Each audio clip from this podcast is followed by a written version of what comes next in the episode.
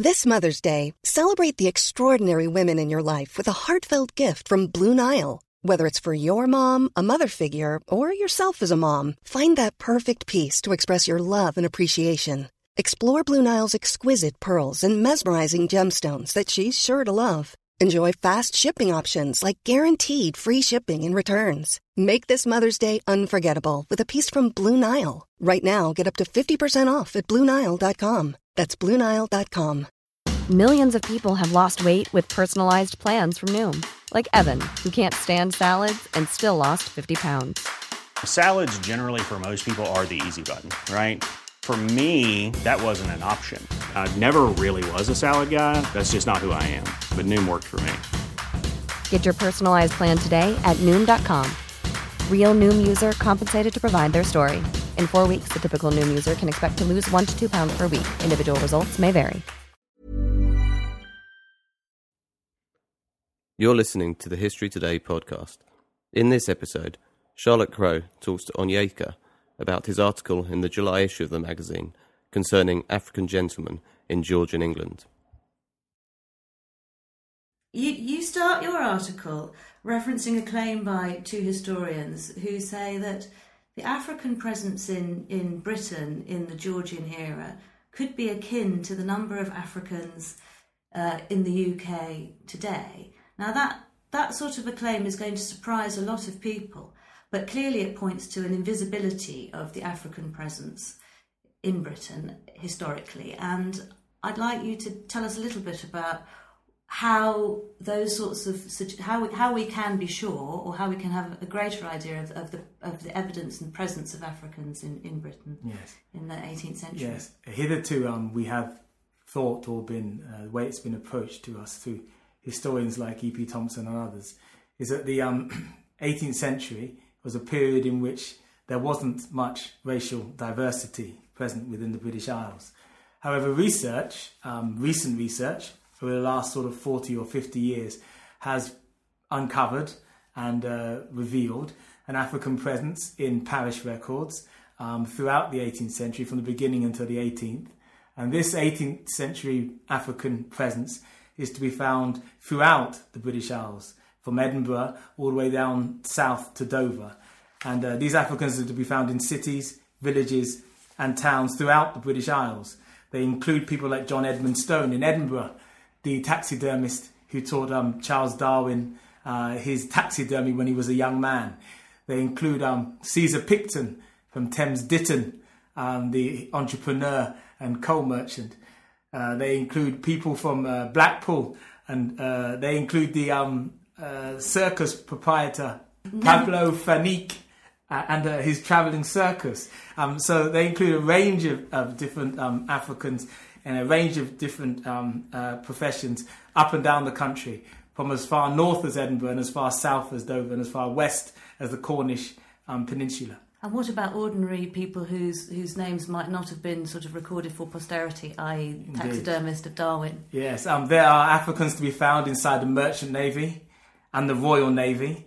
Africans participated throughout the Georgian period in the Napoleonic Wars on the British side. There were Africans present on um, HMS um, uh, Victory uh, at the Battle of Trafalgar, um, and they are to be displayed and portrayed um, on the um, picture of Daniel Maclise showing um, Nelson being uh, killed at the Battle of Trafalgar. There's also an image of an African gunner on the plinth of Trafalgar Square, also showing Lord Nelson's death. So Africans to be found inside the Merchant Navy, inside the British Army, people like George Rose. So, so in view of this very um, lucid uh, range of people that you've just described, um, you charge in your current article uh, people like E.P. Thompson with helping to build, a, and, and, other historians, and uh, not just E.P. Thompson, but uh, to build a distorted view of, of, of, the, of the African presence, uh, not, not so much in terms of invisibility, but in terms of Africans uh, as victims, as inferior. I mean, in some ways, we're indebted to E.P. Thompson because some of his social historical work is very much important in terms of our understanding of the 18th century. And even people um, such as uh, um, the author of Staying Power, Peter Fryer, his work on uh, Africans or black people uh, throughout the British Isles also is a very important text. However, hitherto the idea has been that Africans had a very servile or low status.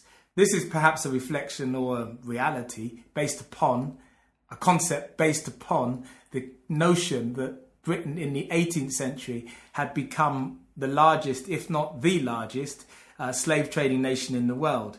And as the British Empire was only rivaled by France and perhaps the Ottoman Empire uh, in terms of the outreach of its slave trading enterprises. So that external to the British Isles, Britain was enslaving more people probably than anybody else.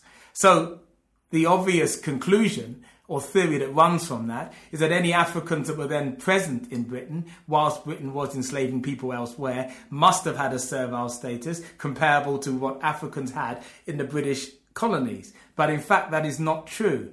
The status of people varied, even within the colonies, but certainly within the British Isles. Even though there were laws um, within the empire which sort of, in a roundabout way, justified the commerce and trade that made Africans servile. Inside British society, no such laws could be enforced in those same ways. If we know anything about slavery, we know that it was enforced through violence mm. and through custom. And that violence couldn't be justified inside British courts. It wasn't just the matter of the famous case of Somerset, um, which said, you know, that recounting from Cartwright in 1569 that England was too pure an air for a slave to breathe. It's not just that notion um, that was present in there, but also about custom and tradition.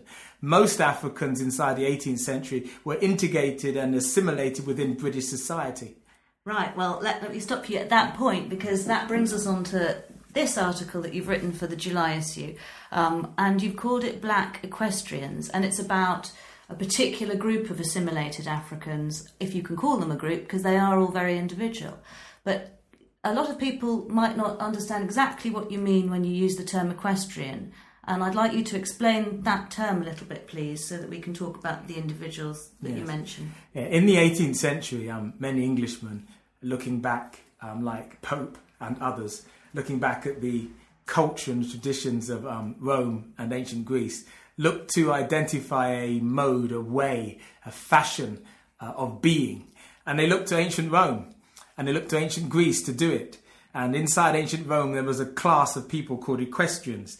And this equestrian class um, and the patrician class that came through the equestrian class um, governed and functioned in terms of a middle class and an upper class within Roman society, really from the beginning of the founding of Rome in the 8th century all the way up to its demise. So, adopting what they thought were the mores of this class, the right through the writings of Cicero and the writings of Caesar and the writings of um, uh, various other Roman authors, they created a notion within modern Britain that they wanted to emulate the equestrian style. And they began to call themselves equestrians or the new Greeks, began to dress in togas like Greeks or ancient Romans. And they began to read and write and, um, and uh, speak in Latin. We're talking about the Augustan era. The Augustan era. And, and part of the justification of the British Empire was the emulation, in fact, that it was the descendant of this ancient Roman um, empire. And so the adopting of the equestrian values was, even in its most truncated form, because obviously this is a translation of those values.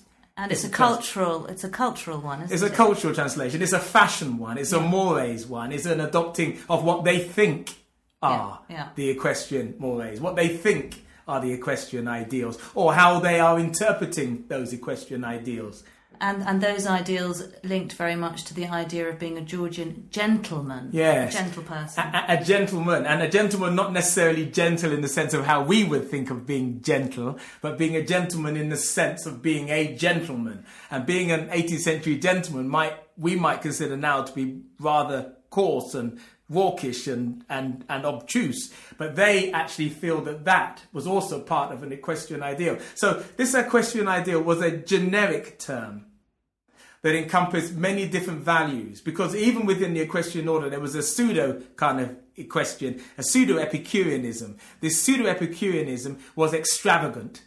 Um, was was extreme. Um, people would engage in um, uh, orgies. They would engage in um, eating to excess and vomiting to excess. And many 18th century Englishmen, seeing that in ancient Greek and Roman texts, began to adopt those similar values. There was other equestrians, also part of the pseudo-equestrian philosophy, who believed in in, in violent behaviour uh, and um, a kind of aggressive kind of honour um, where they would fight duels and kill one another based upon honor. And many um, people in Georgian England also adopting those values also took on the same mode and way of behaving, especially in relation to women and the way in which they treated women and people that they considered of a lower class. Okay, so it's a sort of a, a cultural identity that, that we can recognise from our understanding of, of the Georgian era. But now you've got to tell us something about the characters that inhabit your, your mm. article. Yes. And let's start with Julius Soubise. Julius is someone who um, we don't know too much factual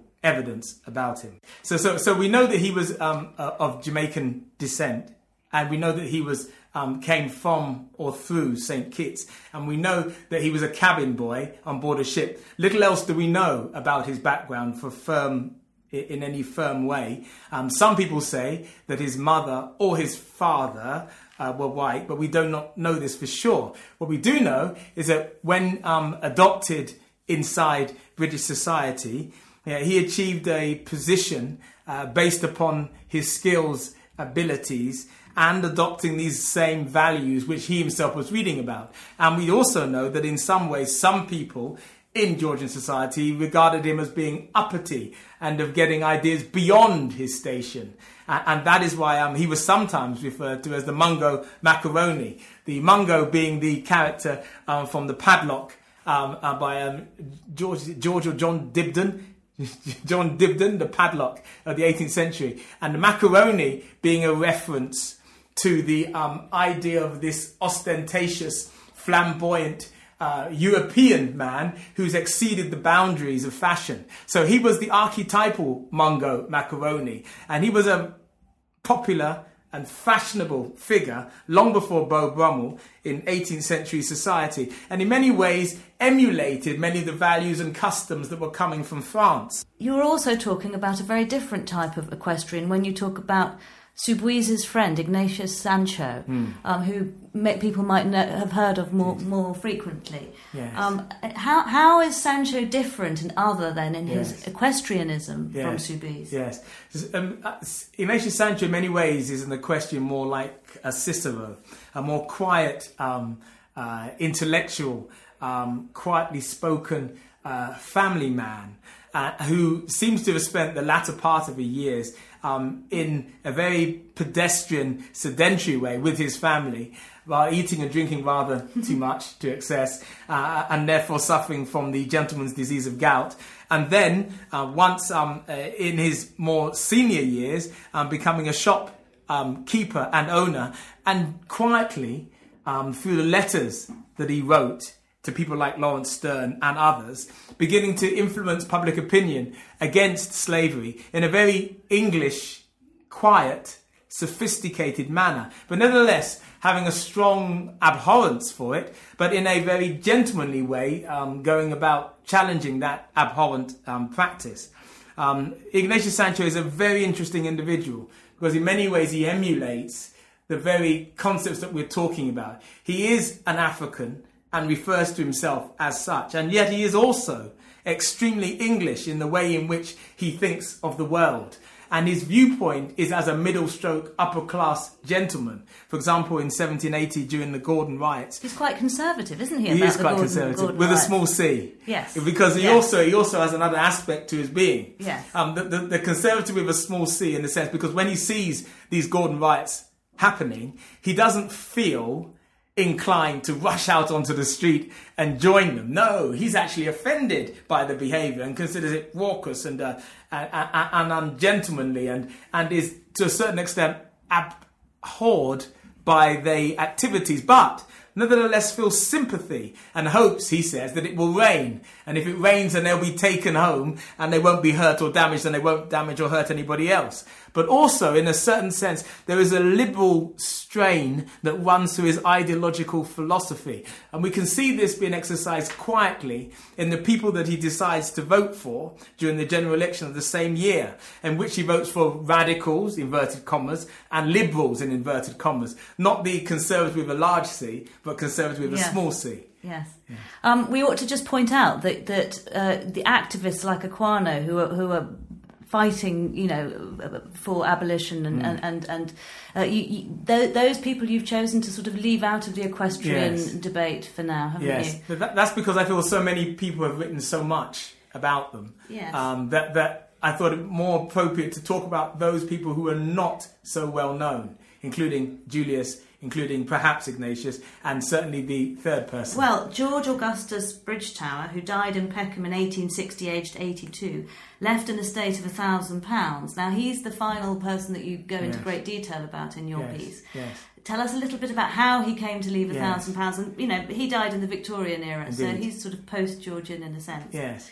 I mean, the thing about um, uh, George Augustus Polygreen Bridgetower is that he he's coming from, uh, he spans two um, time spans. He's both within the Georgian and within the Victorian era. Um, and really, his story is the story of at least two or three gentlemen um, of the Georgian period. The first one being his father, who escapes um, uh, bondage in the Caribbean and then moves his way around Europe, um, becoming at first a servant to the crown princes of various Eastern European countries and then making himself uh, welcome uh, and servant to various other dignitaries and nobles throughout Europe, and then finding his way through France to this country. And when in this country, his skill, both within Greek, Latin, and as a gentleman, um, are well noted. But most of all, is his skill as a musician. And he's already teaching his children, um, both of his children um, being his sons, being born to a mother from Poland. And these children who he has educated and taught not only the language of music, but the language of a gentleman, these gentlemen in some ways outstretch him, especially the youngest son, George Augustus Polygreen Bridgetower. And this youngest son becomes a child protege. Um, he, he is um, he is the most adept and skillful musician, uh, the most one of the and and respected um, not only in this country but throughout Europe. Um, his his concerts are sellout, um, and his um and his um his skill as a musician is noted by royalty, and he's employed by George the Third in in um in his um uh, orchestra, and then subsequently and, and continuously employed by George Third for the next few decades. Well, it's fascinating. Thank you very much. Just finally, uh, this week the film Belle is released, and, and you mm. do mention Dido Elizabeth Belle in the article, but mm. the article isn't really focusing on Yes. African female experience. But what's your? Can I just ask you quickly what your view is of films such as Belle and how they might help us reshape our understanding of the 18th century mm. experience? I think films are wonderful things if they help to inspire us to think of a time period in a different way or reignite our understanding of history. I don't think we can ever um, put to one side anything that stimulates our understanding of history because, as you keep saying, and as you say, history today, what happens then is very important to what happens now. But my equivocation is this having been brought up, you know, throughout the 80s, 70s, 80s, and early 90s on a certain kind of production that presents an image of Britain in the absence of any racial ethnic diversity and many people seeing those sorts of images will therefore concur that Britain didn't have diversity and that diversity is a question of modernity where all the problems are so this film attempts to place Dido Elizabeth Lindsay Belle in in that milieu. However, um, not to, to detract away from the film. What is important is that what we need is a film that speaks about the diversity of that period in a more generic sense. Less exceptionalism. Yeah, less exception, rather than us just showing Belle as the only one. In fact, what we need to do is show that there were others Yes. like her, and in fact, communities, part of the British society, and that these were part of what made Georgian Britain Georgian. Thank you very much, Onyeka. Mom deserves the best, and there's no better place to shop for Mother's Day than Whole Foods Market. They're your destination for unbeatable savings, from premium gifts to show-stopping flowers and irresistible desserts. Start by saving 33% with Prime on all body care and candles. Then get a 15-stem bunch of tulips for just $9.99 each with Prime. Round out Mom's menu with festive rosé, irresistible berry chantilly cake, and more special treats. Come celebrate Mother's Day at Whole Foods Market. Cool fact a crocodile can't stick out its tongue. Also, you can get health insurance for a month or just under a year in some states. United Healthcare short term insurance plans, underwritten by Golden Rule Insurance Company, offer flexible, budget friendly coverage for you. Learn more at uh1.com. Hey, it's Danny Pellegrino from Everything Iconic.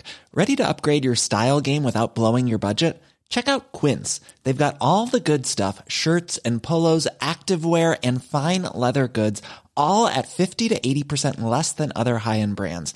And the best part? They're all about safe, ethical, and responsible manufacturing. Get that luxury vibe without the luxury price tag. Hit up quince.com slash upgrade for free shipping and 365-day returns on your next order. That's quince.com slash upgrade.